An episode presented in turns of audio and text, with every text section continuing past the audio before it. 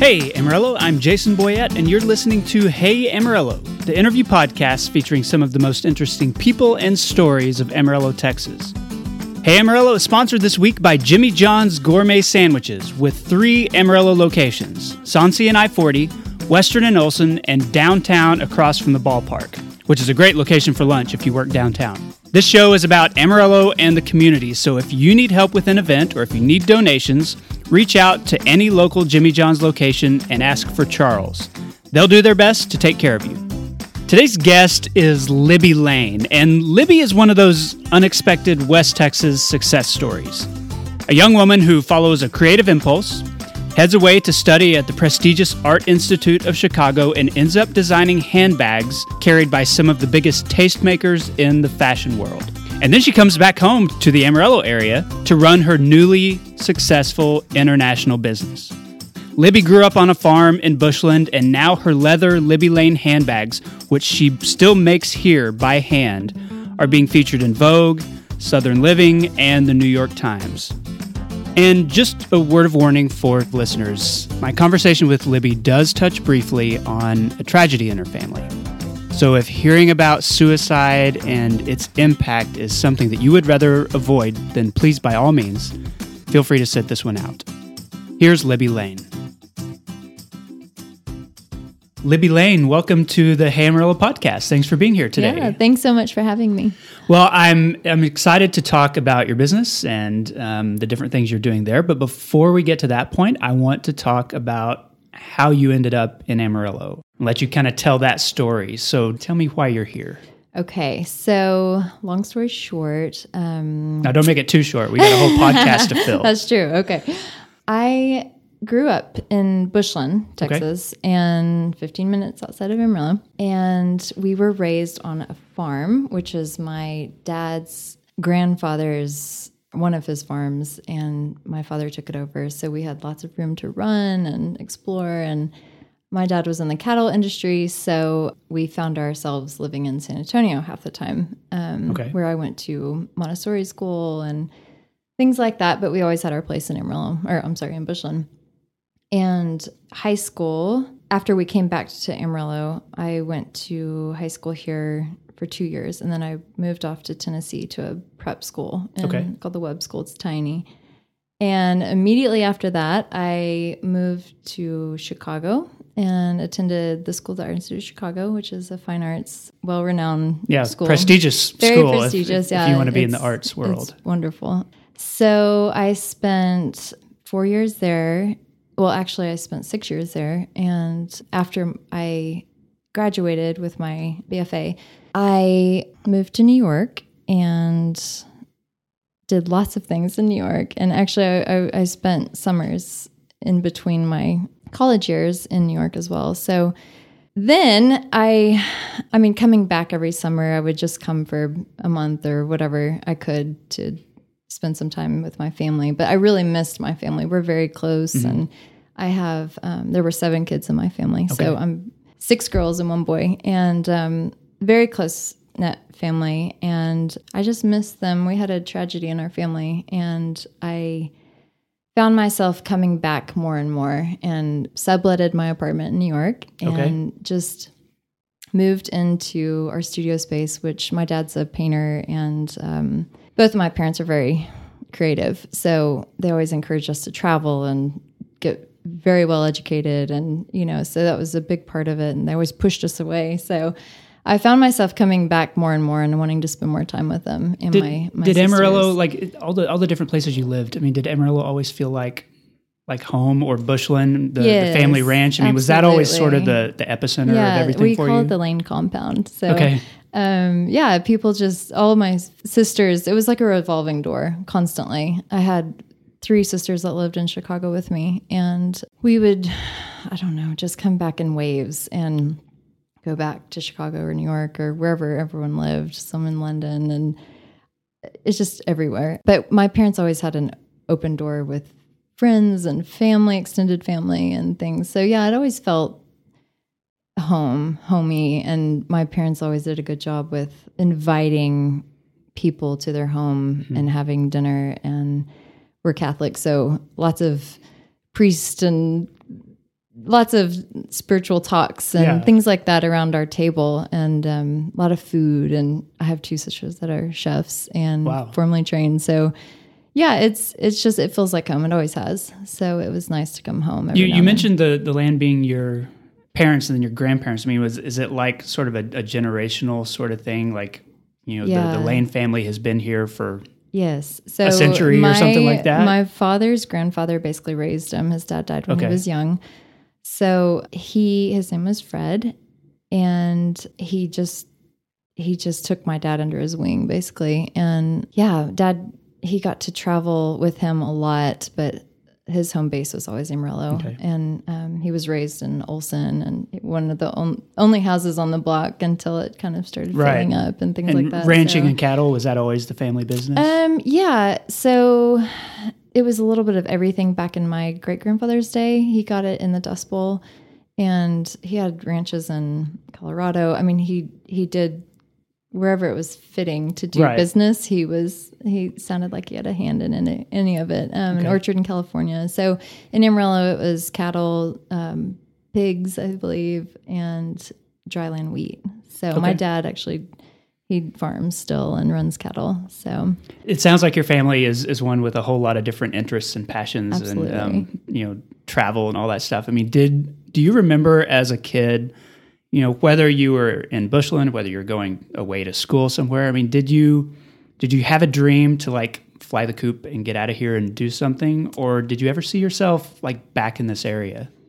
to be quite honest, I never thought I would fully be back, but I never actually knew what I was going to do. Okay. I never had a plan really.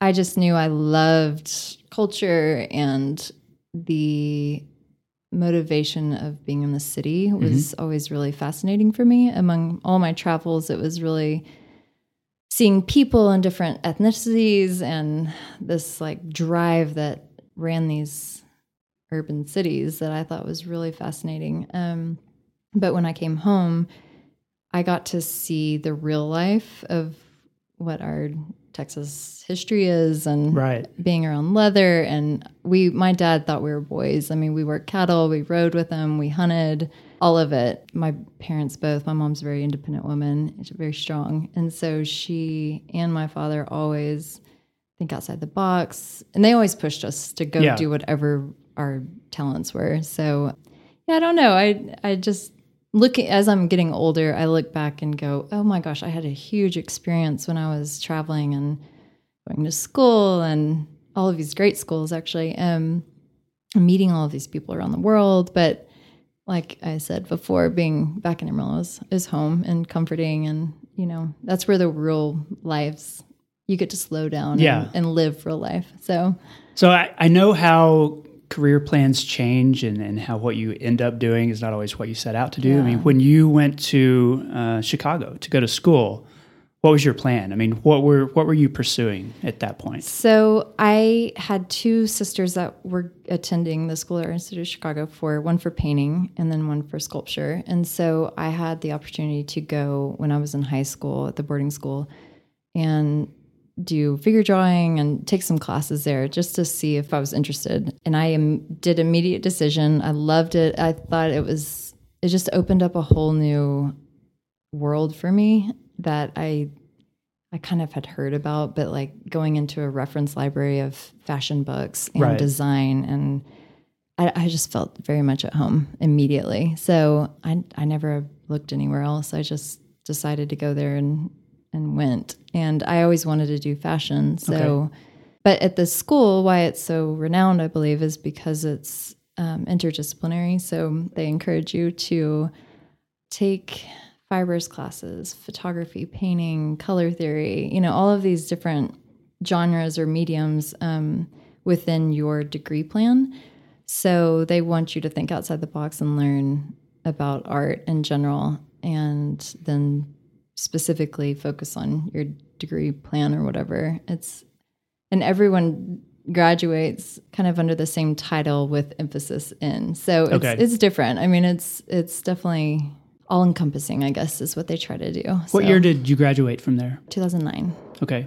And, you know, at that point, What did you see yourself doing? I mean, knowing that you wanted to get into fashion, did, did you have an eye toward entrepreneurship, you know, starting something new, or were you trying to find your way into some other aspect so of it? I guess at that time, I was just trying to shadow and intern and basically get into anything and everything I possibly could, not knowing what I wanted to land in ultimately. So I went to Knoll. It's a modern furniture design firm and they're global. So I I visited them. I was interning with two editorial fashion stylists, one for props, one for fashion clothing. I was into everything. Mm-hmm. I I did pattern making in Chinatown, New York for a long time for a fashion brand and I was just trying to figure out what I want to do. But at the same time, as I'm doing all of this, um, when I was a junior in college, I got into accessories, which I never formally had been trained in that. I was doing men's tailoring, women's design, things like that. So fashion history was a big part of it. I had the opportunity to tour a tannery downtown Chicago. It's hmm. so cool. It's like a hundred year old family owned tannery, one of the few left in Right. the United States. I was like completely blown away. Each, I had a private tour. All my class was supposed to go for a chemistry class, and um, they never showed up. So I was Wow. by myself. Just you. Yeah, it was amazing with one of the owners. Um, I think it was the son, or I don't know, someone that had been around it for years. So he he just walked me through each each floor of this huge. It was covered like a massive city block, um, old hundred year old building. All the windows were open. Mm-hmm. It, it was just old Chicago wood floors. I had an eye opening there, and then immediately after. I was telling my father about it, and he set me up with an old hunting buddy out of New Mexico that lived in Michigan, and he had a mink fur farm. So Wow. we traveled out there, and I spent the day with him. And then I just started getting completely blown away with the process of tanning, the the whole leather world and what it offered. And so basically, when I was a junior, I I picked up these techniques and I started incorporating them into my studies. And um, we had end of the year fashion shows that we had to create things for. So my favorite things were like shoes, anything leather related. So I just started incorporating them. And when I, by the time I graduated in Chicago, I had a clientele for these bags. I started making carryalls because no one had carryalls for my sisters and these women that Just were on the a, train. a college student, you oh, were starting to find Oh, I mean, people. I was just, it was just word of mouth, and like my sisters were very well connected. And so, you know, the VP of a brand would come and say, I really need a work bag and I want it in this leather. Can you do it for me? I said, sure. These are just know. custom productions yeah, for people. Yeah, and like, you know, just playing. I, Mm-hmm. I just loved it. And so, um, but what I really wanted to solve for us, the women that I knew in our small circle, was the fact that they were on the train from eight in the morning and then they they do all these stops like it's not like running home in your car you know you're running home means an hour and a half on the train there and back and it's just hectic and so i wanted to create a bag that would be stylish enough to take and be gone all day and go to the gym and then go to a work meeting and or school whatever you know so this leather just completely inspired me to feel the need for that Was that, you know, developing that first product? Did that sort of give you a sense that this is something that I can do longer term? You know, not just kind of a, a whim in school or not just something I'm temporarily focused on, but like this can be a thing for me. Yeah, I, I think I had some indications of it, but I was so enthralled with the fashion world. Basically, my training in in school was so rigorous Right. and so prestigious that I never thought. I just always wanted more. Yeah. I wanted, you know, so me doing this on the side, I, I just did it. I didn't really think of very hard about it until later. So my clientele kept building, and I just kept doing it on the side and kept getting into more things in New York and trying to build my I don't know my Your brand? my my base. I Yeah. don't know. Yeah, just starting to meet new people and learn new things and Do you think? Do you feel like being in New York for that period of time, and and in Chicago, you know, with the connections that you had in that world, was that instrumental to the success that you have now? I mean, can you trace it back to some of those events? Oh, Absolutely. You know, and I think the hardest thing, and it's pros and cons with being here, is in New York, you walk out and you're automatically connected, you know. Mm-hmm. And it's very easy when you're in that momentum, I guess, to it's it's just you're always on, you know, it's never ending, I guess. Right. And so being here, you're you're kind of um you gotta work harder at it, but not I guess I guess you you work as hard as you, Yeah, you want to promote. But yeah, I think I still I mean, I still am in contact with a lot of international fashion people, I guess. What what year did you do you feel like you actually started, you know, this is my business and kind of narrowed those interests, you know, to um, the the bags that you were making? When did that actually kick off? I so guess? in 2011 i we had a tragedy before that so i came back more and more and i had more time to just slow down Mm-hmm. and that's when i decided to like really think about this as a business and um, people just kept asking for them i thought you know i should just settle down. And i so i spent six months just doing some drawings and lightly building a collection and you know finding sources and better sources and being more serious about it. And i, I set up an llc just because i don't i didn't have really any reason but i just did. And so mm-hmm. 2012 i was contacted by Vogue magazine, American Vogue, and they asked to do an inter- interview with the my brand, and I thought, I'm not even a brand. This is this is ridiculous. if. Vogue tells you you're a brand, Yeah, I then thought, maybe you are. oh, I guess I should. You know, this is, and I I just really was like, I I don't know if this is a good thing or a bad thing. So obviously, I said yes. You don't say no. And that had just happened something. organically. I mean, Yeah. you you didn't have to go talking to people. I mean, No, um, some girls that I knew were carrying my bags in New York, and one of the writers said, "Where did you get that?" And so they contacted.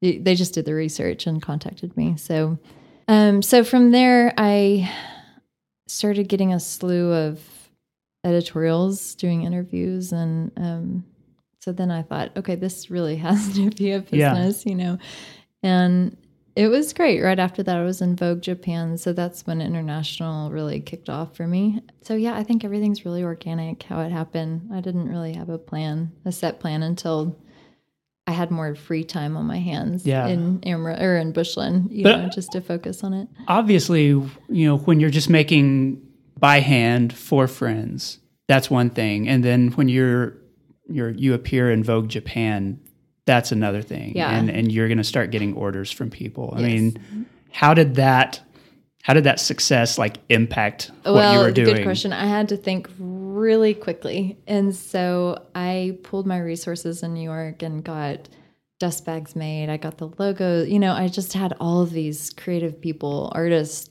that were on my side. And so I just started pulling from all these people I knew to kind of help me get um, professional and think professional.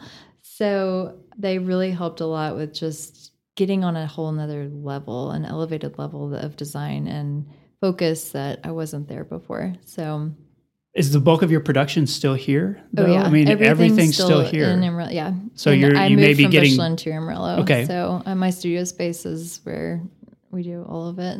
Can you can you tell me how many pieces you're producing each year, or how many orders you're fulfilling? I mean, what's Um, the scope of your business? So I've almost, I I guess it's been nine years since I've done this full time. And um, I've been in wholesale, I've been in stores, I've been, I, I've been kind of in everything. I've, I've dabbled in many things. Um, so each year is different. Sometimes I really go hard and then sometimes I pull back mm-hmm. because it's, it's really my hobby still. I mean, I hate to say that, but really it's my outlet. So I do other projects on the side and kind of, I don't, I, see it as my. It still doesn't even feel like this is your full time. It's awful. gig, Yes, it's even though Vogue Japan says this is what you do. So. This is my title now. But I still, yeah. So I don't know. We still do a lot. I mean, I do a lot more than one little team should should be doing. Okay. so Tell me, um, you know, we've we've talked about the challenges of living here in the Texas Panhandle Mm-hmm. and doing something that has a big footprint in the fashion world, or that you know, hopefully will will Yeah. continue to have a footprint there. What are some of the benefits of working here? yeah, I think there's a lot. Um, first, the cost of living, cost of running a business, um, having space. My studio space is great. It's what I needed. It's a shotgun old retail store in Bivins, and that I couldn't find just everywhere. So, also the people. There's there's such a a unity here that is inspiring. People are extremely warm and generous, and I've learned a lot about myself as being a business owner and dealing with clients here and you know abroad Mhm. and how I want to present myself and I've I've just learned a lot from people in Amarillo. So and it, I continue to learn a Yeah. lot about there's all these these hidden gems in Amarillo, these people that like yourself that show up and I'm always very inspired by what you can find in Amarillo that isn't so obvious.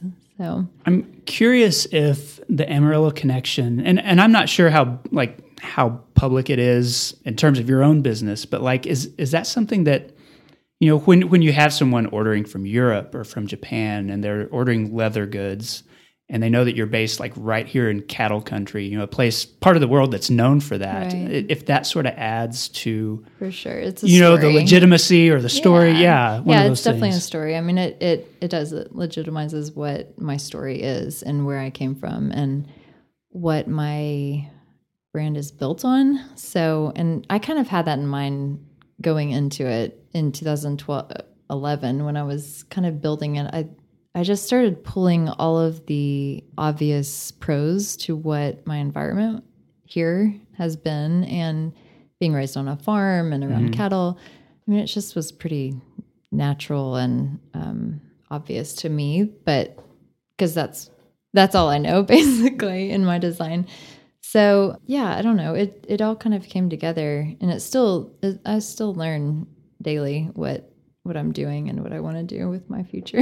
I'm I'm curious because you're I, I don't know you you know beyond just having set this up and and you know gauging your personality um, in this interview. It's strange to me that with your business, a business that's got your name on it, and you've had this big you know international success in terms of publicity mm-hmm. and orders. And and yet it still doesn't seem like you know some business people are super intense and they're driven to grow and mm-hmm. continue getting market share and all that stuff. And you seem real laid back about it. I know, that it's probably it's almost uh, a it's kind of a hobby. I, I don't know if it's real i mean do, do you feel that drive to like make it become more and more? Are you satisfied with where it is now? Yeah, no, I think I'm always driven to make it more, but it's confusing at the same time because the market is changing so quickly Mm-hmm. that when I started this, it was very different than where it is now.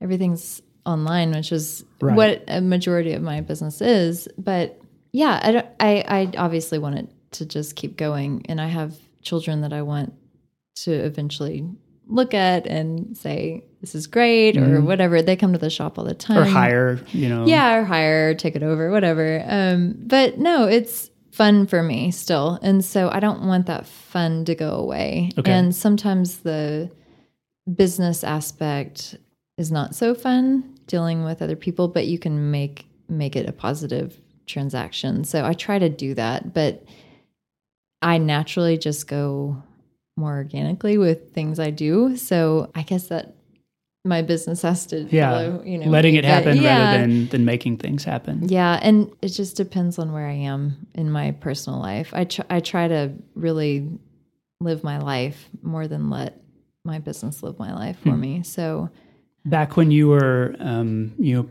pursuing you know the dreams that you had in art school and, and getting this well-rounded you know arts education do you do you, do you think that person you know 10 years ago would be surprised sort of where you've ended up now? Do you, do you feel like this is kind of a natural trajectory that you've taken or is, does it seem strange? That's a good question. I was very driven to in an in an, a blind blind way, I mm-hmm. guess. So now that I know more, I think I think about who I was back then and go, wow, you were all over the place. Mm-hmm. And so I feel very focused now and it's it's good to bring my ambition from that young age into this still. I still I I work much harder than a lot of people that just go to work. I feel Right. like, you know, so Well, when you but I your own love it. business- So yeah, as a business owner and as an entrepreneur, I think you're naturally inclined to just give it your all, and I do that every day when I go. So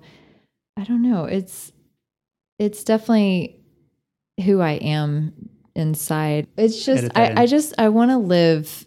I want I want to be one person. I don't want to, you know, I have a lot of friends that hate their jobs and they go to it and it's trying on their nerves, it's stressful, it's all of these things. So I look at all my friends in New York that stayed and they're they're hustling and doing all this stuff. And I'm so glad that I have my own structured environment that I created myself that is my outlet still that I really love after, you know, almost 10 years. So yeah, I'm proud of where I am.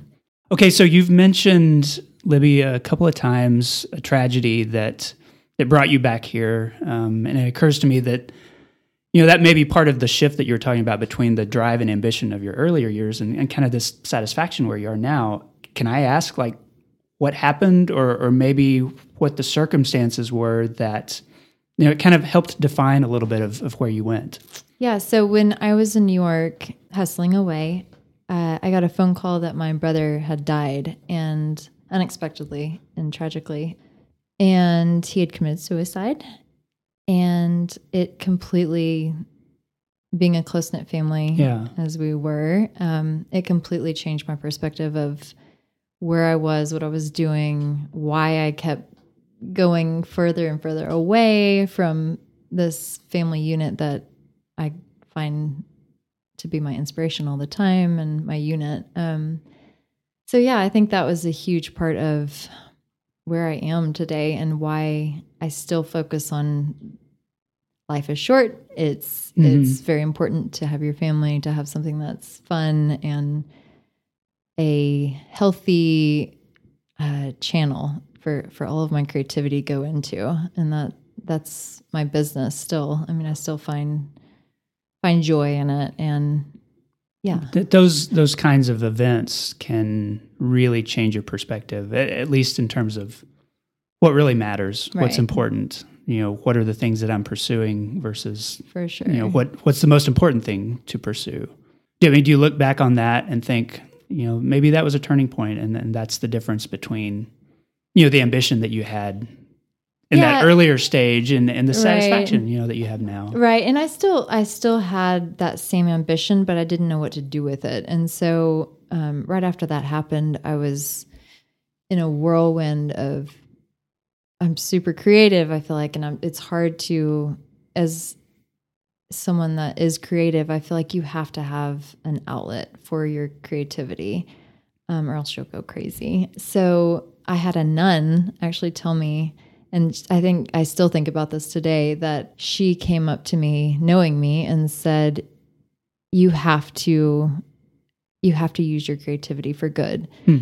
So I always thought about that, and I think that was a huge turning point into saying, you know, I have something that people keep coming to me for, so I should, and they enjoy it, and they, it makes women feel good. I, I think being with, um, you know, six women in my family, it's, I'm always the go to person for altering or fashion stuff or, you know, but I, I find joy in making women feel good about themselves and whatever aesthetic they have going on. You know, you just can elevate anything and help them. I always I always had an interest in that and I don't know, the tragedy just it yes, it's being older, it it definitely I'm more appreciative of the awareness I had back then and because now I have a beautiful family. Um I have two babies and great husband, and I'm in a spot in Amarillo that I, I just wouldn't give it up. You know, I, I get to see my immediate family all the time and my family in Bushland. And I had all my sisters move home eventually too. So everybody then, except for one. Okay. Yeah. Uh-huh. So it's been fun. It's been really fun to share my kids with their kids. Yeah. And, you know, and that's, I think about being in wherever I would have ended up, probably New York. It'd been hard. It'd been really hard to do. So I'm very fortunate, and I, I feel blessed to have gone through such an ordeal after all of these years. Um, even even though it's been ten years, it, it seems like it just happened still. So it's a constant learning curve for my whole family. I, I want to switch gears um, to close out this section and and ask you about the business community in Amarillo, you know, yeah. for, for running a small business. Um, I know a lot of your work and a lot of your clientele is outside here, but mm-hmm. um, like, tell me what it's like being the owner of a small business, you know, here in a, a town that really values entrepreneurship. Yeah, for sure. Um, but does have a limited market. I mean, do you feel like this is a place where you're able to thrive you know, in a unique way that maybe would have been different if you were one among many people yes. working in fashion in New York? Yeah, very good question. Um, yes, I I seriously thought about moving to upstate New York, and it just dawned on me it was it didn't match my story. Everything was not right with that move, and so when I decided just to go slow and like allow myself to be satisfied with where I am mm-hmm. and you know, calm that ambitious drive that so many young people have. I realized the the quality of Amarillo is in mom and pop shops. I mean, these these business owners they just have such a genuine warmth, and I've said that before, but it's true. I've never in all of my travels, I've never been in such a just a, an environment that was so welcoming and so enthusiastic for a woman in the leather industry, yeah. which is very kind of rare, especially in these parts. But I was, for the most part, well received. I'm not very big, and so I'm toting all these leather rolls and slinging knives, and you know, so it's it's funny because that's very natural to me. But when people see it, I think it's still kind of surprising. It breaks a stereotype. Yeah, which is great. I love yeah. it. it's, it's fascinating for me to do, but yeah, I think I think the business in Amarillo is thriving and it's really exciting to see all of these new things in Amarillo and you have to kind of look and, you know, open the veil a little bit, but it's happening and I feel like I'm a part of that, which is is exciting because I'm still a part of New York's environment in a way and you know, I, I still get out there and I travel as much as I can now that I'm a, yeah. a I have young babies, but I mean, Amarillo is, I have to say, Amarillo is a wonderful place, and it always will be because of the people. Hey, this is Jason. Libby was very honest in this episode and shared about her brother's suicide. Um, if, if you or anyone you know are having similar thoughts, please, please call the National Suicide Prevention Lifeline. It's open 24 hours a day at 800 273 8255. Or you can text CONNECT to 74741 and you can speak to a crisis counselor there. And if, if that's something that you're dealing with, then do not hesitate to do that, please. And so there's no good transition from this point, so let's go to a word from a sponsor. Hey Amarillo is sponsored this week by Dr. Eddie Sauer, who practices general dentistry at Shemen Dental Group. Eddie has been my personal dentist for at least 25 years, and he's my kid's dentist too. He's an expert on Invisalign. In fact, he's got my son Owen in Invisalign right now. And Dr. Sauer uses that technology to improve his patients' smiles and positioning.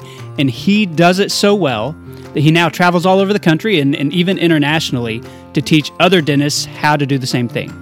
To learn more, visit shemendental.com. That's S H E M E N. Shemen. Okay, I'm back with Libby Lane. Libby, this is the part of the show I call Eight Straight.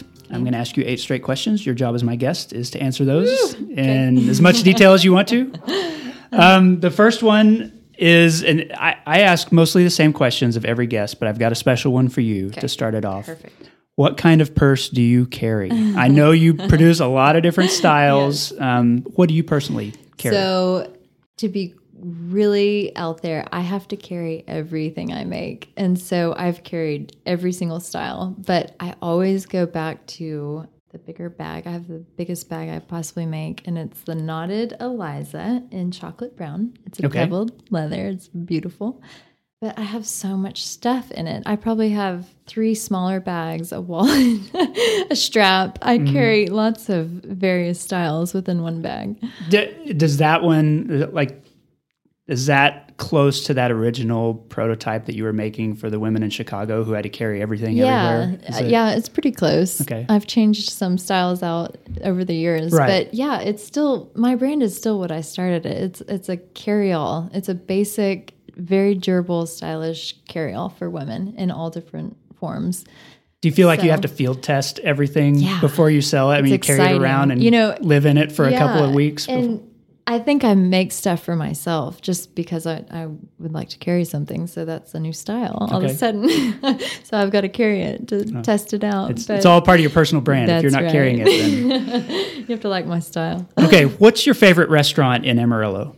So my husband and I have our love for the old Tacos Garcia on the Boulevard. Yeah. It's great. It's Okay. so good. We sneak over as much as we possibly can. Usually it's our our morning go to. We call it in and go pick it up. Okay, like for for breakfast or all right. Mm-hmm. Yeah, they have a great breakfast. Okay. What does this area have too much of? That could be answered in so many different ways, but I think visually, as a visual person, we don't have a lot of height.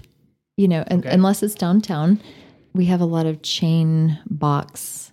So visually, as you're driving and you look out from your windshield, it's very much the same level. Everything's Right. the same level. I know that sounds crazy, but it Yeah, you- bothers me. Yeah, so, so at least some changes in elevation. so That's that- right. I mean, we're so flat anyways. We need some sort of scenery. All right, that is not So- something anyone has ever said. Um, but no, I can see it. Like I hope it visually, makes sense. you you want some diversity Yeah. in what you're able to see. Yes. And, okay, Yes. what does this area not have enough of? You know, I I love mom and pop grocery stores, like spice stores, things like that. And it's we do have them, like Tri Market, and there's some things Right. like that. But um, Especially on the boulevard. yeah, yeah, there's a lot on the boulevard. Um, but I really miss kind of the boutique kitchen store. It's very I cook a lot, and so Mm-hmm. I, I I wish we had more little mom and pop grocery stores here with like farmers produce other Right. than you know and just in in the cities it's so it's like on every street corner it feels like and so i think we're getting there but i wish we had more Okay. How do you describe Amarillo to people outside the area? I mean, you've mentioned it's kind of part of your story. Yeah. It ties into what you do. I mean, when you're trying to explain where you're based and where you live, what do you tell them? Well, the general reaction to Amarillo is, oh, I've been there overnight. It's a hub, you know? Mm-hmm. So I try to explain it as this peaceful, overwhelming space uh, the sky, the warmth of the people. I had a, when I got married, I had a lot of my out of town friends come in and they were blown away with the space of Really? the highway, the the sky. Yeah, so it was just it was fun to see the reactions because it's it's true. It's so It's a beautiful. very different yeah. feel from Chicago or New Oh, York yeah, once you get it's out of just- that urban it's environment. It's fascinating. Yeah. You're kind of I don't know. It's Cowtown, but it's it's amazing. You Okay. know? When was the last time, speaking of Cowtown, when was the last time you went to the Big Texan? Ooh, nine months ago, I think. Nine months ago? Yes, yes. So we had some. My sister's in laws were in town. Okay. So we all went. So you had It guests and you were fun, taking them to. yeah. In Starlight, I just Okay. recently went there. It Yeah. was really fun. Yeah. Um, is is that a regular thing that you do with out of town visitors, or It depends on who they are, but yeah, uh, I not not from us promoting per se. I think it's more a natural thing that they want to see. okay? So- they come here and that like that's the one yeah, I Amarillo mean we've place they even know. done, done like the limo pickup. And, Really? Oh All right. yeah, it's, it's I've never been oh, in a big to. Texan limo. I think my kids have, Yeah. but I have not. it's a family outing. What's your favorite neighborhood in Amarillo? I would say because I'm a visual person, I I really am drawn to like Oliver Eakle just from the old the old buildings and the old houses, the bungalows and things like that. But I also love like Olsen's mid-century homes. There's a lot of little gems that Yeah. if you drive around, it's like So that architectural yeah, I think it's more architecturally and- based. But um, as far as the feel, Wolflin's it's so beautiful and Mm-hmm. old. The trees, I don't know. Yeah, I, I have a few. Uh, my last question is what's the most underrated aspect of life in Amarillo? I really think that the community here, I think if you really look up and realize how special your community is, it just kind of it makes me um, kind of emotional because I've had such a good support system here that it keeps growing as I get older and with kids and so I think I think the warmth of the community here is And you've had, I mean, you've been able to build those kinds of communities in other places Oh, you've lived, yeah. you know, obviously. But is is there something different about it? Yeah, here. it's it's unique because it's unexpected. It's um it's not just one genre, I guess, of people. You can have a huge array of interesting people that have their own unique things that they're into or Okay. or you know but and i guess the communities i've built other places are based in design or art or travel you know so it's kind of a lumped thing but here i've i've really found that um, the warmth comes from all different types of people and Okay. it's fascinating Libby, uh, that's that's the end of my eight straight questions. I like to end by asking my guest to endorse something. So, what is one thing locally that you would want listeners to know about or to experience? Okay, so I'm I'm really excited about this. Um, I'm working on a project with my parents, actually, and family, and we are doing an elevated RV park with Wow. hopefully a sculpture garden and making it more art design based. So when that is in fruition, it's it's coming. But is that like tell in the you when. Bushland area? Is that It is. toward? It's toward in between Bushland and Amarillo. okay, so, tell me what elevated means in terms of an RV park. So I'm thinking levels. like no parking garages? no, like design. Um, Okay, so elevated in terms it's uh, it's, enhanced. yeah, and I think I think right now it's it's exciting for travel as a family, especially to do the RV thing. We've we grew up doing that. Um, my dad is definitely a mountain man. I mean, so his idea of vacation was to drag us across all, all the way to Utah sometimes. So we just camped a lot and